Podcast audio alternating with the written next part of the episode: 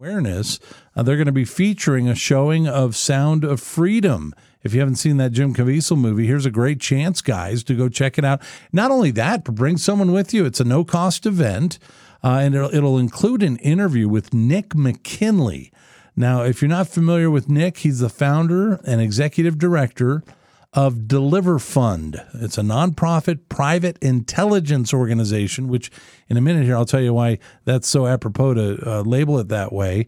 Uh, it, it, combats human trafficking with counterterrorism uh, expertise, uh, and and they also support. Uh, law enforcement partners globally. Now, uh, here's a little bit on Nick. He was an operative who served as a country chief for a special unit within the CIA. Know, McKinley witnessed not only the the epidemic of uh, understanding and, and, training to influence uh, this uh, global crisis.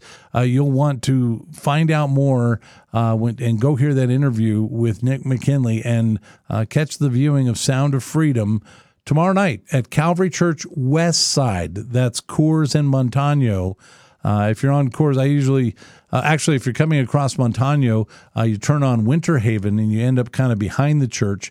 Uh, or if you're coming south on Coors, uh, turn it, turn into uh, the Manzano Plaza uh, at that light. And actually, if you take that back to Winter Haven, it's a little easier to go back behind the church and then pull into the parking lot. but you want details, go to calvarynm.church on that. Uh, welcoming Paul Gessing from the Rio Grande Foundation into studio. Paul, have you seen uh, uh, Sound of Freedom? Believe it or not, I have not. Uh, it is a very challenging proposition for me with three daughters to go see movies yeah. that are not uh, suited to the aforementioned daughters. I realize it is a very important issue, and I understand that uh, I may be incorrect here, but I believe it is streaming or going it to is. be streaming. Uh, uh, that's soon. where I, that's where I watched it. Yeah. So I'm looking forward to seeing it that way. Uh, my wife and I, over the holidays, did finally get around to seeing Oppenheimer. Oh. Uh, which I had every intention of seeing that when it came out right away. I, I'm I'm calling for Emily Blunt for the supporting actress on that one. Okay. I thought she did incredible. I thought it was a great, uh, very well done movie as no, well. No CG. Did you know that? No CGI. You mean? Uh, yeah. No. No. Yeah. Um, computer generated. Uh, Interesting. Yeah. Um, which now think back to it. Right. There's some stuff in there. Wow. How did they do that? Uh, the bomb explosion by itself was well. Even the remember at the beginning, the spinning around like the atoms. Uh, True. Uh, anyway, uh, really, if you haven't seen it, yeah, I, would encourage folks uh, to go see it. I I always try to find online too uh, those sites that say real W or R E A L versus uh-huh. real R E E L, right? And try to figure out what what part was you know a lot of artistic license, right? Um, yeah, and uh, Sound of Freedom I know is a very important movie. I uh, am planning to check that out here in a not too distant future. Yeah, well, and, and I would encourage it. Uh, I thought it was well done. I, I, thought it was really well done based on a true story. Uh, but uh, yeah, guys, uh, tomorrow night, Calvary West Side. I hope to see you out there and, and think about who you, who you can invite to come with you. Um, and that interview should be uh, pretty interesting. Hear from a country chief with the CIA, a special unit. yeah, no doubt. Uh, now, uh, with foundation updates for 2024, which leads to the question, Paul, how was your holidays? How was your new year?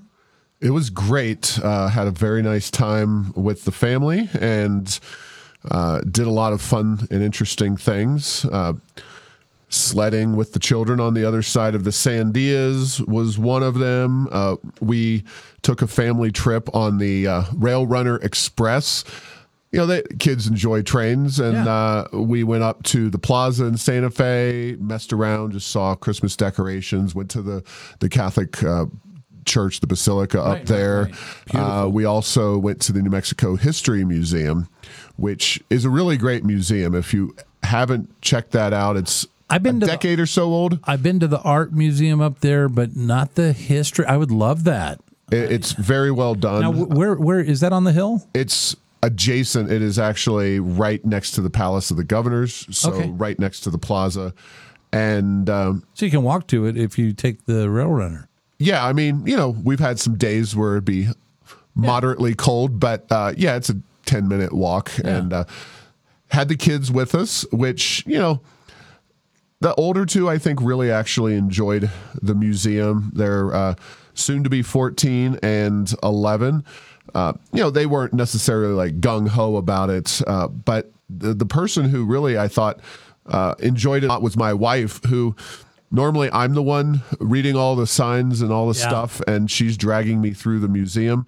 Uh, I was trying to get a little bit more material in, and she was really in depth, and she really had a good time. So uh, I ha- ha- highly recommend that museum. Uh, just you know, it, it, the holidays are a time when I've never really spent much in Santa Fe, mostly session and occasional other meetings.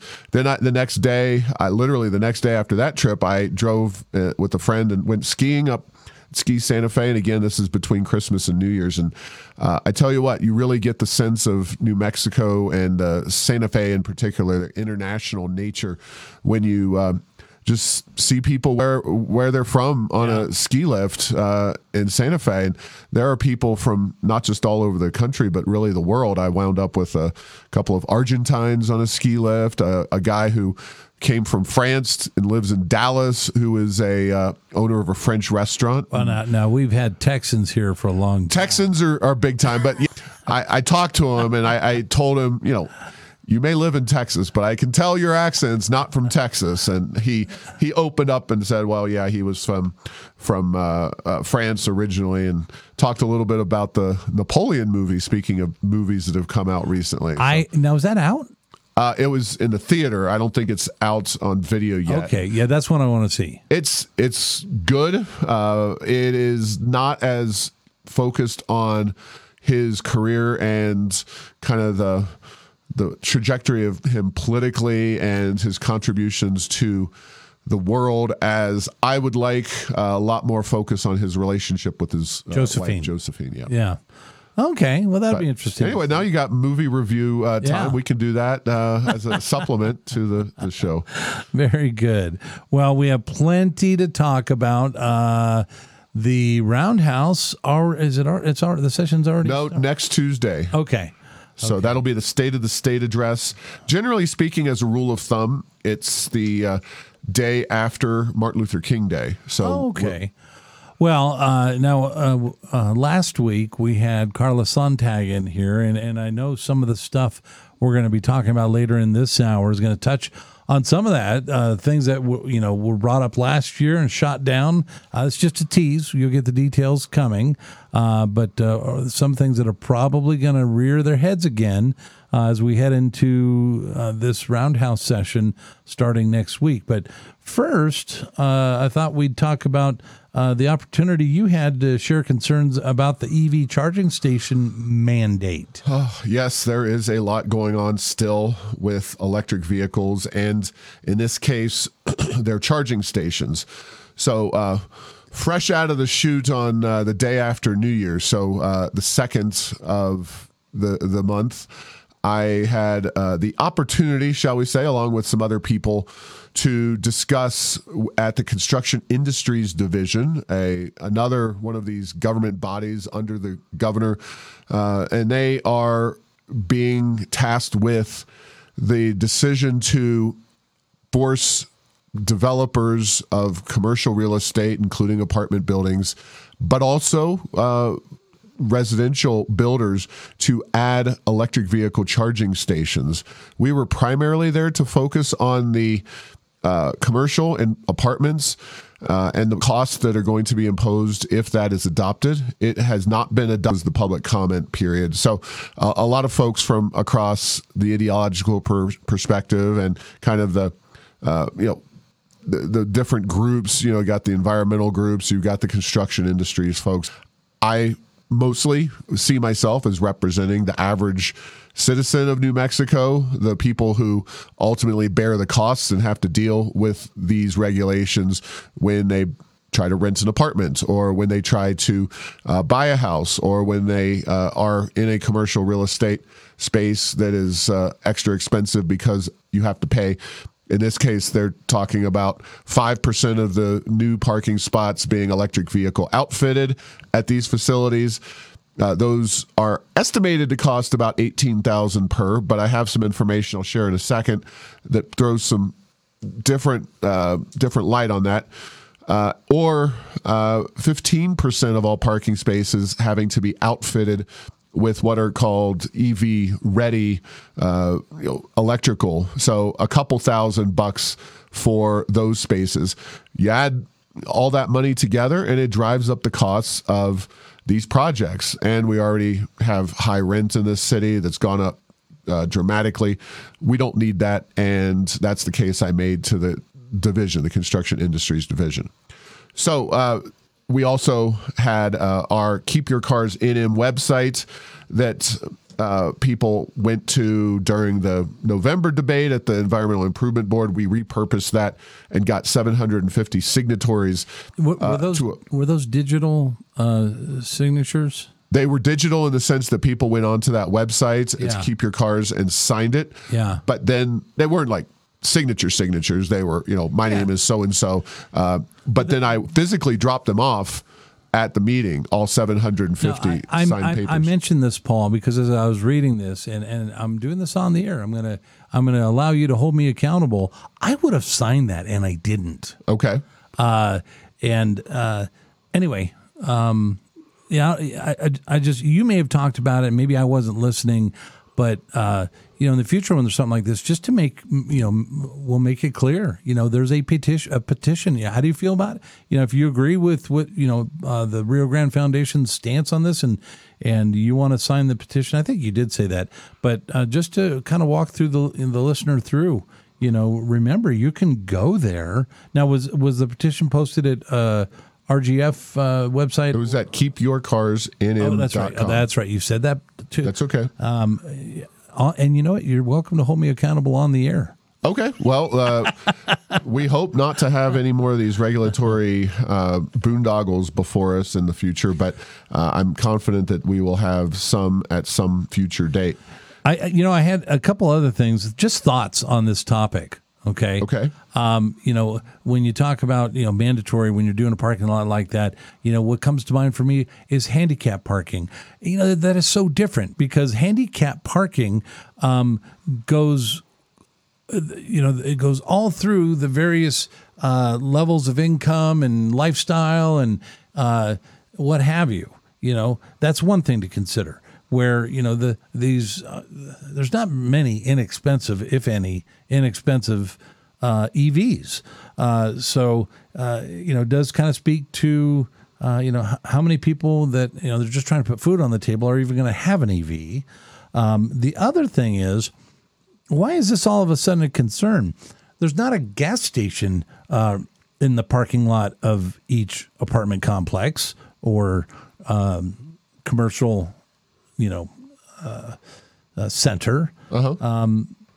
You know, if, if you're gonna if you're gonna choose to buy an EV, uh, you know why why do the taxpayers uh, and builders uh, have to foot the bill for uh, you know something that you're you're that's a result of your choice essentially Well, um, I'll answer it this way because uh, you may recall uh, over the summer a much different uh, time climatologically here, where as we sit here, it's uh, quite chilly out, very windy and cold, and maybe some snow going to fall here today. Uh, we took our family vacation through Texas, and I told you about how. Uh, excited and interesting Buc-ee's, uh, the big convenience stores were. Well, Buc-ee's have EV charging stations available at them. That is a free market operation. They, uh, to my knowledge, don't take any government money for it. I, I haven't researched this, but I expect that they would not do that.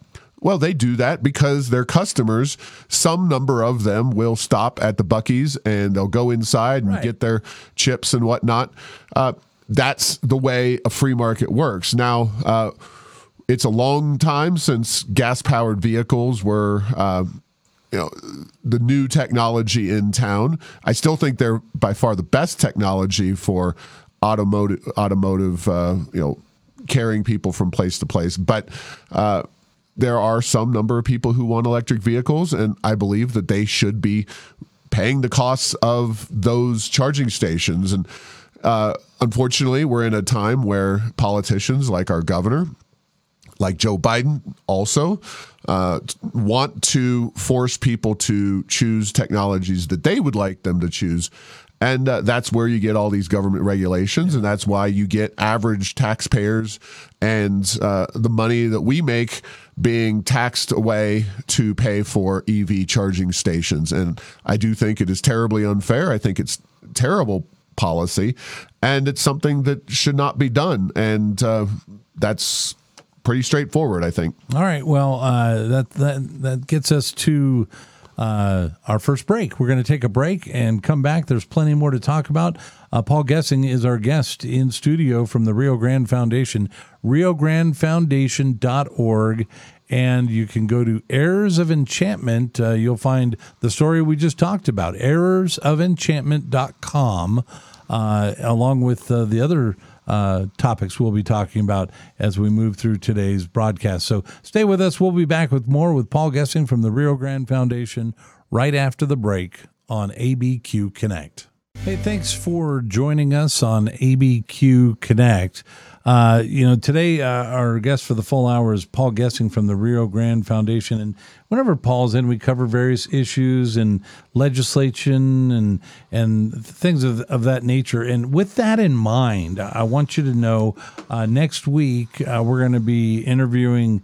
Um, uh, Rick and Cater Zemke, who uh, are they oversee one of the courses the life courses at Calvary Church, Biblical Citizenship, that really speaks to applying uh, the Bible, the things that, that we know we're called to do in our community. Uh, and what does biblical citizenship mean? Uh, so that may be of interest to you, especially if, if shows like this are of interest to you, uh, where we're covering various uh, local issues. Uh, and today we're doing that with Paul Gessing. We started um, uh, first topic today, uh, uh, returning to the discussion about uh, the mandate for uh, EV charging stations. And, and Paul, actually, you had more to, to say about that. Yeah, quickly. Uh, we did some public records requests because we wanted to know how much these EV charging units cost in the real world. it's easy to say, oh, it's 18 grand for a level two charging unit real quickly, there are three different levels of chargers. There are level three, which are very fast, um, within an hour or so. There's level two, which take a few hours, and then there's level one, which basically you can only use if you have the overnight period at your home or something to charge. Oh, a lot like a lot like the phone chargers. I mean, some of them are you know the same thing. Exactly. Yeah. So uh, first, we requested CNM. We're all familiar with CNM. Yeah. Uh, they have four charging units. They are EV. Uh, they're two level two chargers. So, so tw- middle level. Twenty thousand, about twenty thousand students. Oh, it's a big institution. Yeah, and, and yeah, and okay, anyway, forty-five thousand per unit. So that's you know we were being quoted eighteen thousand. Yeah. Now I get it. This is government. Maybe it's more expensive when uh, you get government involved, but 45,000 per charging station, just the way it is. Uh, then you have a few other institutions of higher learning, which we looked at. One was uh, New Mexico State. They do not have any charging stations, which is pretty surprising. Surprised the heck out of me. Western New Mexico University, they're on the opposite side. They have four charging stations, which cost a total for each of $101,000, $682.91. Well, now, the, those are level ones. Silver, Silver City's rolling in it up there. Well, it's all state money anyway. well, actually, on this one, they did say uh, that $200,000 of the total project costs.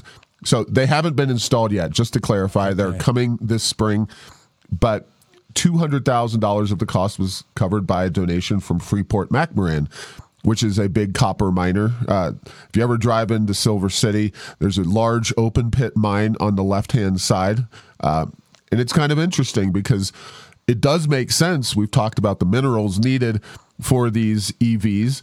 Uh, Freeport McMoRan, I'm sure they're doing it for multiple reasons good PR, but also because they know that EV charging stations mean more copper demand, theoretically more open pit mines, uh, which when you actually take the logic out and you show an environmentalist a nice open pit mine, they might have a different thought about those pump jacks up. For some reason, I think they won't. I mean, how, it's clearly if they're an advocate uh, of you know, and listen, I'm an environmental advocate. I mean, I want to be a good steward, but what we're, what we're talking about is the people that would show up uh, at this you know mandate meeting that we're talking about and and say how great for the environment uh, this all is, and you know we don't need to uh, itemize all the different things that uh, prove that it's not, but it's not. Right, and and and clearly they've heard all of that by now, and and I doubt seeing an open pit mine, oh, you know is is going to change their mind either. Yeah, there's a um, there's another agenda, right. in my opinion. I, I don't think they look at the pros and cons. They just are told certain things, and they take it as a matter of faith that that, that is the right position, and they move forward uh, with very destructive policies and ideas, uh, regardless of the actual outcomes. Finally, uh, New Mexico Highlands University up in Las Vegas, New Mexico, has one charging unit at uh, level one, uh, level three. These are the slowest. These are the overnight kind of ones. You were but, very diverse in your selecting of educational, geographically and economic and. Uh, well, we've we've tech. done would, it for I, all of them, but we haven't gotten them back okay. for everybody. I'd be interested to hear what Tech is doing. Uh, Tech has a request in. We'll hope for it. You know, some of these colleges take a little bit of time off uh, during the holidays. Yeah, you know, right. not not students, understandably, but you would think that maybe the public information office would be a little more diligent. But you know, that's okay. New Mexico Highlands has one of the slowest stations, and uh, theirs costs uh, eleven thousand one hundred eighty-one dollars forty-seven cents. So I, I, think the slower stations kind of go with the whole groove of Land of Manana. That's true. Um, if you're feeling like hanging out for a good long time somewhere, uh, you can certainly use one of those level one stations. But, you know, uh, people who have that manana attitude may or may not want to cool their heels in a uh, public place for long periods of time. And I, I, there are public safety issues. There's all kinds of issues yeah. with those because you know it's not always a Buckeye Buc-ee's. If you put them on the middle of the road in BFE, New Mexico. Well, this the the the the stuff that you deal with at rest stops as far as safety and security. Right. Yeah. Right. Yeah. Uh, you know, imagine yourself, you know, you're a single woman traveling at night in uh, rural New Mexico and uh, you have to charge your vehicle up and you, you don't want to sit there for a couple hours with somebody who might be a predator who knows that you are uh, you are vulnerable to them that you can't really go anywhere. Uh, that is not a uh, not a good situation. Yeah, I agreed. Any more on the uh, mandate? Nope, that does it. Okay. Uh, the next uh, uh, article found at errorsofenchantment.com deals with um, an update where the headline is No Love for Taxpayers in State Budget. yeah, I read through that. looking forward to hearing what, well, I mean, I, I can read what you had to say, but um, well, we have a 3.5 or thereabouts billion dollar surplus. That is on top of surpluses we've had in recent years with a lot of oil and gas money flowing into the state of New Mexico. And uh, the powers that be in the legislature and the governor's office, uh, they have very limited amounts of money that they are setting aside for possible tax reform, tax reduction, or rebates.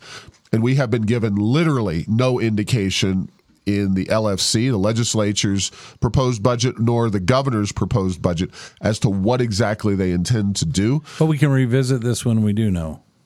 We can. Yeah, we this is a 30-day session, so we will have about a week left in the session by the time we convene again and hopefully we'll have a much better idea. And then certainly the following show in March we'll have an even better idea because everything will presumably be signed and we'll know exactly what happened. But we've been pushing for gross receipts tax reform to uh, address the pyramiding aspect so it becomes more like a sales tax.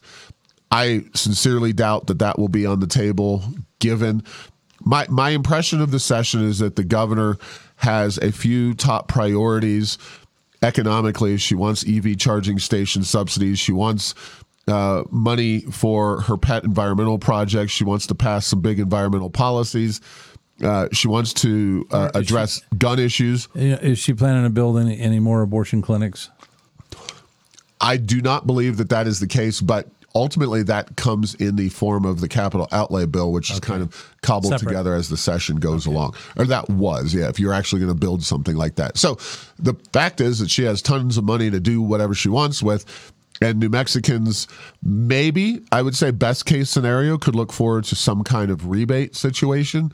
That's probably best case scenario. I don't think we're looking at real fundamental reform to our economy, to tax policies, lower tax uh, environment moving forward. It's most likely we're dealing with rebates. And like I said, that is better than nothing, but it doesn't improve the fundamental problems facing New Mexico. I'm, I'm starting to think you're. Uh, I'm starting to find looking at this article, and you'll need to go online to see it for yourself. But uh, Paul, you are a John Trever fan. I am a very big Trever fan.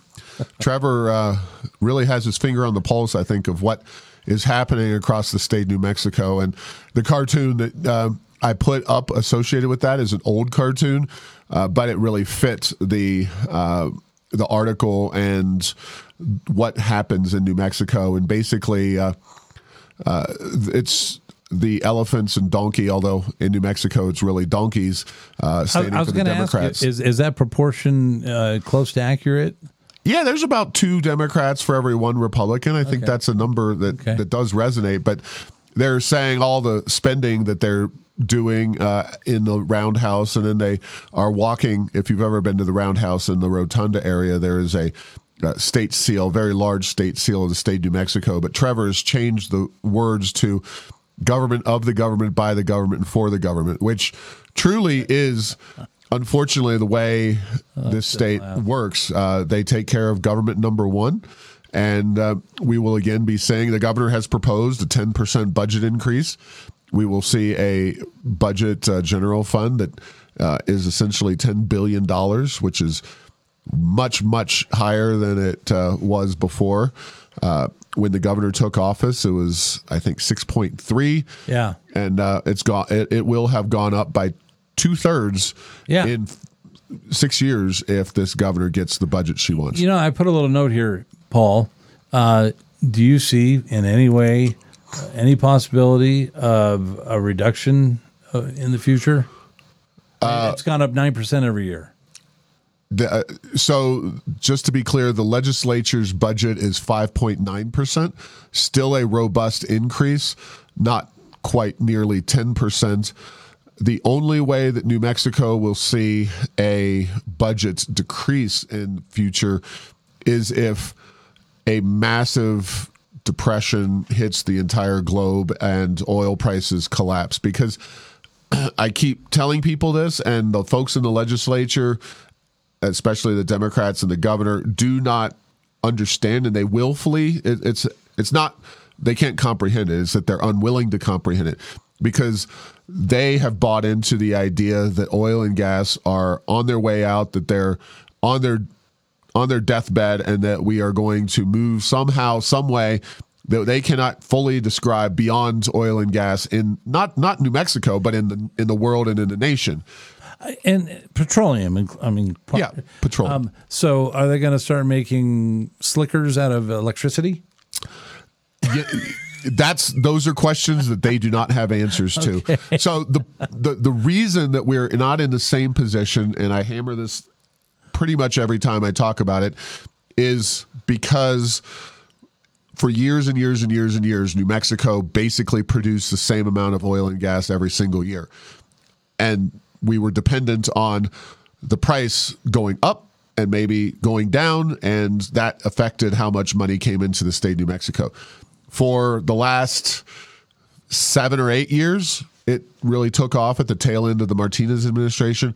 Oil and gas have been dramatically increasing due to the fracking pot process, due to new discoveries in the Permian Basin that have unleashed oil and gas in ways that we've never seen before in New Mexico to make New Mexico the second biggest producer, essentially septupling.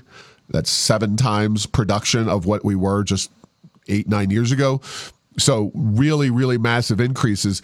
Uh, and right now the price per barrel is about seventy dollars. We're not getting as much money as we would if the price was at one hundred and twenty or one hundred and thirty as it has been, or hundred dollars as it was not too long ago. But seventy dollars is still very much in the sweet spot of where we can, as a state, especially when you multiply money. it by seven. um, You know, Yeah. when you increase. All right. Well, listen. If you just tuned in, uh, the full hour today is with Paul Gessing with the Rio Grande Foundation, and the websites we'd call your attention to are Rio Grande Foundation dot org and and the articles and blog posts that we're covering are found at errorsofenchantment.com when we come back we want to let you know about an article uh, written recently in the las cruces sun news. We'll get to those details after the break on abq connect Thanks for joining us on ABQ Connect. A reminder as we head into the weekend, uh, the Bible binge continues. Uh, we started, well, we actually ended 2023 uh, with uh, a weekend Bible binge, back to back teachings from Skip Heitzig from the series The Bible from 30,000 Feet. Uh, the last weekend of the year, we did the Old Testament. Uh, an overview of each book with Pastor Skip, and then uh, the the first weekend, uh, the sixth and seventh, uh, we we this past weekend we did the the New Testament, uh, and actually in the New Testament we were able to run through twice. And now this coming weekend we're going to be binging prophecy, back to back teachings from Skip Heitzig. There's two messages in the series that Nate Heitzig gave. Uh, but in addition to those back to back, we're going to include uh, three messages uh, from a short series called Israel at War.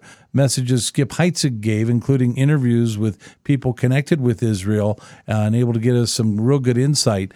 but those three uh, messages will air along with the prophecy series the end is near and uh, we will actually we'll start at midnight uh, tomorrow night uh, so sat, you know saturday morning and it'll run through the entire weekend and actually into the early early hours of monday. So uh, monday till about i believe 4 a.m uh, but uh, that Bible binge on the way this weekend, and we hope you'll be tuned in over the weekend to hear various messages from Skip Heitzig as it per- pertains to prophecy and the end is near, along with the Israel at war. So, uh, in studio with us for the entire hour, uh, it's Paul Gessing from the Rio Grande Foundation.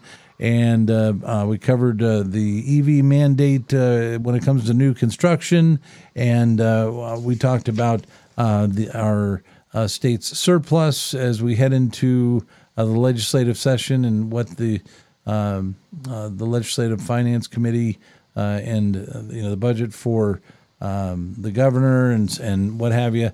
Uh, those articles found at errorsofenchantment.org. Now, Paul, if I wrote an article and it ended up in a local newspaper, I'd you know I'd be you know wow hey everyone hey check it out. This is a kind of a norm for you, uh, and. Uh, it's it's well actually well written. I, I I read through this. If people didn't see it, they can find it at errorsofenchantment.org under the uh, title when it comes to 2024 session. First, do no harm. Yeah, it's kind of the Hippocratic oath for our legislature and governor, and I realize that is a uh, uh, an unusual thing to apply to them. Uh, we talked last year about the medical provider shortage, but this is really not about that. It's about economic policy and principles. And I have grown increasingly uh, frustrated and even cynical in my old age dealing with the uh, legislature in New Mexico. And uh, while there are certainly potential legislators out there who would do the right thing, who would improve New Mexico's economic conditions and outcomes through um, you know better public policy, lower taxes, returning money to the citizens of the state. Uh, they don't call the shots in Santa Fe, and we have a group of people right now who are either ignorant or hostile towards business and returning those dollars to citizens. Uh, they just have that jealous mindset that uh, they want to be. Uh, you know, in charge of distributing the dollars, and they don't like people who make more money than them or whatever uh, their perspective is. But the fact is, is that uh, there are even with a massive surplus, opportunities and things that could or will happen in our state that could negatively impact the business community here in our state. And uh, that's including tax increases. So we are you know pushing back against the idea that you would at this point in time with a 3.5 billion dollar surplus enact tax increases. And so uh, one of those policies would be paid family leave where you are I kind of teased that at the beginning of the show. I mean, this is something that showed up in the Roundhouse last year, Right. And uh, you you even mentioned it in the article. Exactly. narrowly was killed. very narrowly killed in a House committee after passing the Senate. The bill number last year was SB 11, so you could go to the legislature's website and find out more about it. But basically, the idea is you're creating a new tax that is imposed on employers and employees alike. They contribute money into this fund uh, administered by the Department of Workforce Solutions. And then when people want to take time off, they take money out of this fund, uh, prorated based on whether they are closer to minimum wage or, or higher. Uh, as you can imagine, given the progressive mindset of the politicians, the people at the lower end of the wage scale who pay less into the fund will get more, and the people who pay uh, more into the fund will get less, but uh, or at least re- less relatively speaking. But this is going to be funded by yet another tax increase on New Mexicans, and they hit both workers and businesses. So, uh, one of the things I think politically that works for us on this issue is that it puts everybody on the same side. A lot of times, so called progressives try to split the workers and the businesses off from each other, but here they have uh, both the potential for more money coming out of their pockets. Uh, this is definitely a high priority for the progressive left in the state of New Mexico. It's a 30 day session, so anything that happens will have to happen very quickly. And, um, you know, we think it can be defeated yet again. Uh, that's not the only tax increase on the table for this particular legislative session. Uh, there is a possibility, um, based on last year, for a significant tax on alcohol uh, to be passed through. And, you know, look, I understand there are harms of alcohol uh, associated with it, and drinking to excess is not a good thing, spiritually, morally, or physically. But uh, there's also, uh, you know, Jesus himself in the Bible uh, turned water to wine, and uh, we have uh, a system in place for consuming alcohol as a legal substance, and uh, they want to impose a 25 cent per drink tax increase on top of what we already are paying on alcohol in the state of New Mexico. Paul, with the title of, of that blog being New Mexico alcohol taxes are not low, uh, was there, and I maybe I missed it in the article, was, was someone saying they are? Uh, actually, if you scroll down, you'll see a Albuquerque Journal headline from just this week that said uh, astonishingly low alcohol excise taxes are harming New Mexico. It may not have printed off, but it's uh, I can assure you it's there. So essentially, what we did is I went through the tax rates that are applied currently under uh, state law to various forms of alcohol consumption. They're all different across these different um, things, but distilled spirits, uh, it is six dollars and six cents per gallon here in New Mexico, which is ranked twenty fourth highest nationally. Which was at the middle of the road, right? Exactly. How high are beer taxes in New Mexico? 41 cents a gallon. Uh, that's 15th highest nationally. And And you thought that was high. We can go higher. and wine, of course, which is explicitly men- mentioned in the Bible and a very critical role. And it's very integral to New Mexico history because we are one of the first places in the entire Americas that produced wine, thanks to the presence of the Spanish. Uh, we have the fifth highest tax on wine at $1.70 per gallon. So, uh, we do have serious problems with alcoholism and a variety of drug related issues, but taxes are not a great way to address them. It is much more important that we give people a reason to live, that we get them into a community religion is part of that and giving them a purpose spiritually and fellowship with other people. Uh, just raising taxes on alcohol is not the way to do this kind of thing. And it's it's the same across the board. You can make fentanyl, for example, or other drugs that have been used and abused and pretty much are only abused illegal and you can put people in jail for using them but that is a very costly and inefficient way to go about eradicating them. I'm not saying you don't do it, but uh, I, I'm saying that people who have these issues are going to turn, unfortunately, to these substances. And you've got to get to the heart of the matter by getting to the spirit of the individuals and restoring faith, restoring families, restoring our society. That's the way to solve these problems, not just taxing. So, uh, Paul, uh, since we're still on the topic of, Sure. of taxes, uh, kind of going back to uh, the um, family leave uh, issue. Sure.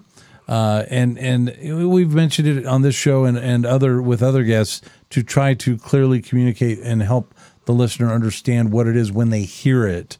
Uh, I, I kind of want to throw the layman's understanding at you and, and see if it needs correcting.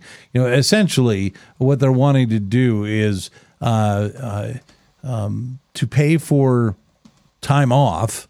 Um, uh, there would be kind of a pool set aside, and that pool would be filled uh, by uh, what is it? F- five five dollars for every thousand dollars I earn is going to be thrown into the pool. Yep. Uh, and and uh, and then all my employer as well. Uh, so it, it is a tax. Um, Yep. uh, and you know the the the titles they put on these they sound good, uh, but you know realize what realize what it is that is happening. Um, and it, that's why it's so important that you know uh, we have uh, opportunity to cover things like like this with you and others that come on the show. Uh, so the uh, people who are listening and hopefully voting, and I'm going to mention that again. Uh, we, we are free to vote. Uh, in order to do so, you need to be registered to do so. If you haven't, we encourage you to do that. And then after you've registered, when there's an opportunity to vote, go and do so. Uh, because it will help you vote for and hopefully put into office those that are, we call them representatives. And it's, you know, uh, I think we just kind of throw throw around the word, Paul. Um, are they, you know, are they really there representing what I uh, would hope for uh, and others? Uh, and anyway, uh, that's a that's a whole nother. And, and- Well, let me say something. You mentioned the uh, the this trust fund, this fund that yeah, did set I, up with those tax wa- dollars. was I close on that? Well, there one of the critic critics or critiques you could say of the bill and it's going to be the same basic bill that was introduced last session. So they have what's called a fiscal impact report that's produced by these nonpartisan paid employees of the legislature who look at bills and come up with an idea of of what is going to be done and what some of the issues might be with the legislation. And they said that there was going to be a problem with the solvency of the fund. And I think you're creating a lot of bad incentives here with this kind of thing because, uh, you know, if you or I are sick or if we have something that we're doing with family members that we're taking care of, we will take the time off. And most of our employers benefit, you know, understand that and realize that we are hardworking people and that we're going to do our best to get the job done. Yeah.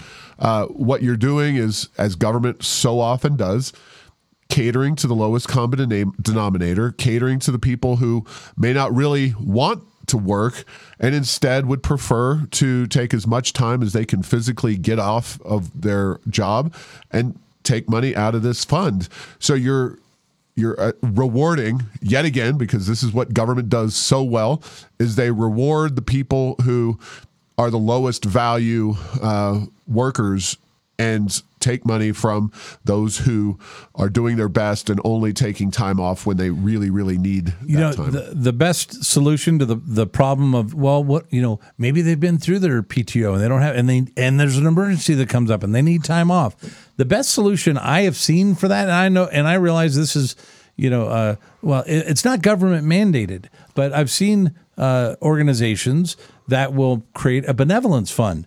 Uh, and there's employees that they max out on their PTO uh, and they don't use it. Uh, and uh, you know what you can do instead of just having it kind of sit there and and hit against the ceiling, uh, you're you're you know the, that you've put in your bucket, you can donate hours Yep. to put into a benevolence fund that someone in the organization oversees and a committee of someone in that organization decides uh, when some, when it's there's a request made to use it uh, is it appropriate that that person use it? No doubt about it. That's one of many ways. I you know i'm a big believer in freedom and that's why i do what i do. And i also put myself especially right now but generally speaking if you're an employer and you have a good employee that you want to keep on board uh, you are not going to give them a hard time if they are being reasonable about some kind of time off request that they need to take care of a family member, that they have a health issue, et cetera, et cetera. Now, that doesn't mean that all employers are equally good or that they are equally able to right cover this kind of expense. Right. Because if you're a two person operation and that one other person takes a lot of time off, you may have to go find somebody else and you don't have the wherewithal to pay for them. But, you know, in a free world, in a free market, if you need and think you might need those kinds of benefits, it's probably for the best that you work for a bigger organization that has those kinds of uh, of uh, of benefits for you, and not work in a really small bootstrappy business because that's you know that's not an organization that's going to have the wherewithal to let you take that time off. So, uh, you know, it's all about being reasonable and understanding, and understanding that people, even in a free world, aren't always reasonable and that you can have other options especially right now where we have low unemployment rates we have lots of jobs going unfilled get get yourself together and find a job that has the pay and benefits that you want. Don't rely on government to mandate through taxes that we all get the same thing Okay, and let, let me say this real quick. Uh, appreciate our engineer today, Tayshawn, keeping us on the air. Uh, I want to give him a heads up. Uh, we're going to blow through the optional break and head towards the the end of the broadcast with a couple of other topics that Paul's prepared uh, from the errors of enchantment. So uh, just in prep, and thanks again, Tayshawn and Jared. On uh, you know, uh, regardless of who's in, overseeing the board, we appreciate all you guys do. Uh, Paul, another uh, article, uh, blog found at errorsofenchantment.com. Want to make sure to give you time uh, to talk about the thoughts on collapse of the PNM uh, Avangrid merger. Yeah, um, this is kind of a unique thing for us because normally uh, you and I talk about uh, policies and initiatives and issues that the Rio Grande Foundation spends a great deal of time working on. This is one that I think is sufficiently important to our community that I feel the need to share information about, but it's not one that the Rio Grande Foundation had a dog in the fight. We didn't take a side on the merger itself, but we had some pros and some cons out you know so essentially to set the table here. So you thought about it, you just didn't land on either. exactly. But i think it's an important issue for Yeah. people to understand. So PNM is of course uh, the utility that serves a lot of new mexicans. It's based here in albuquerque. It's a block from my office. It used to have two buildings down there. Now they have one. Uh, but they were considered for acquisition by a company ultimately out of Spain called Avangrid. Uh, they have operations all over the world, including here in the United States.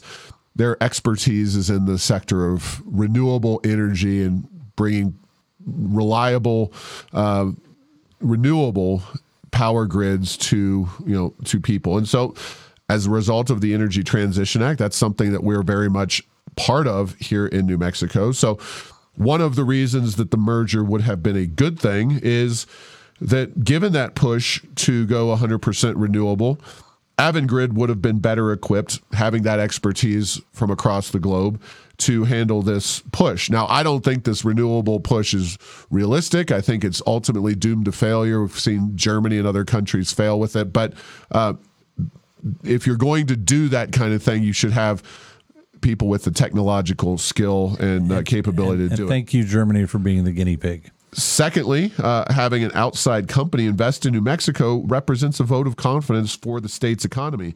Now, PNM is heavily regulated, but it is the by far biggest publicly traded company headquartered in New Mexico, and that would have been a vote of confidence, saying, "Hey, we are going to make money in New Mexico.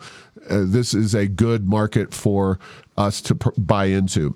On the opposite side, why the collapse of the merger was a good thing. Uh, there were stipulations within the agreement that would have been nothing more than giveaways to various special interest groups. So they had labor got provisions and money and you know things that they want. Uh, environmental groups get their provisions. Other groups across the state were being essentially paid off to join the pro coalition, and uh, uh, that's not good from a I think, political perspective, but it's also something that would have ultimately fell on the ratepayers of New Mexico to have those kinds of benefits doled out. And I'd say this too on on this blog and really on all the blogs. At the end of the article, Paul put. Uh, that uh, the Rio Grande Foundation, as we already said, never really saw a clear and convincing case. Uh, that one side had a clear and convincing case based on free market principles.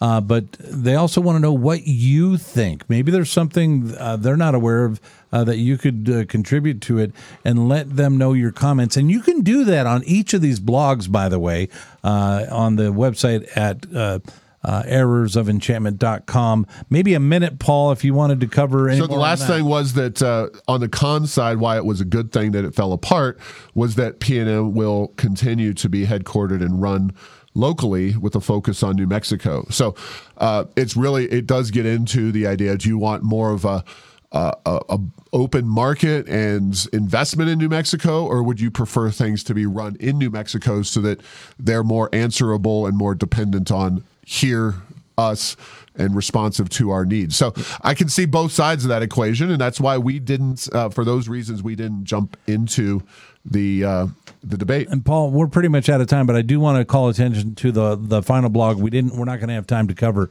but go and read on. This was an interesting uh, blog, Paul. Uh, it's under the headline uh, "After Big Push, Wind and Solar Contribute." 0.16% of land office revenues. So there's a, the what billions that we get from oil and gas and uh, the the wind and solar. Uh, yeah, uh, not not a, not a way clearly to, to, to make money. Yeah, the la- the land office in New Mexico manages state trust lands, and they do that for the benefit of the schools. They have to uh, sell leases on those lands. Oil and gas not only are the biggest by far, but continuing to grow in importance on those. All right. Hey, thanks for listening to ABQ Connect.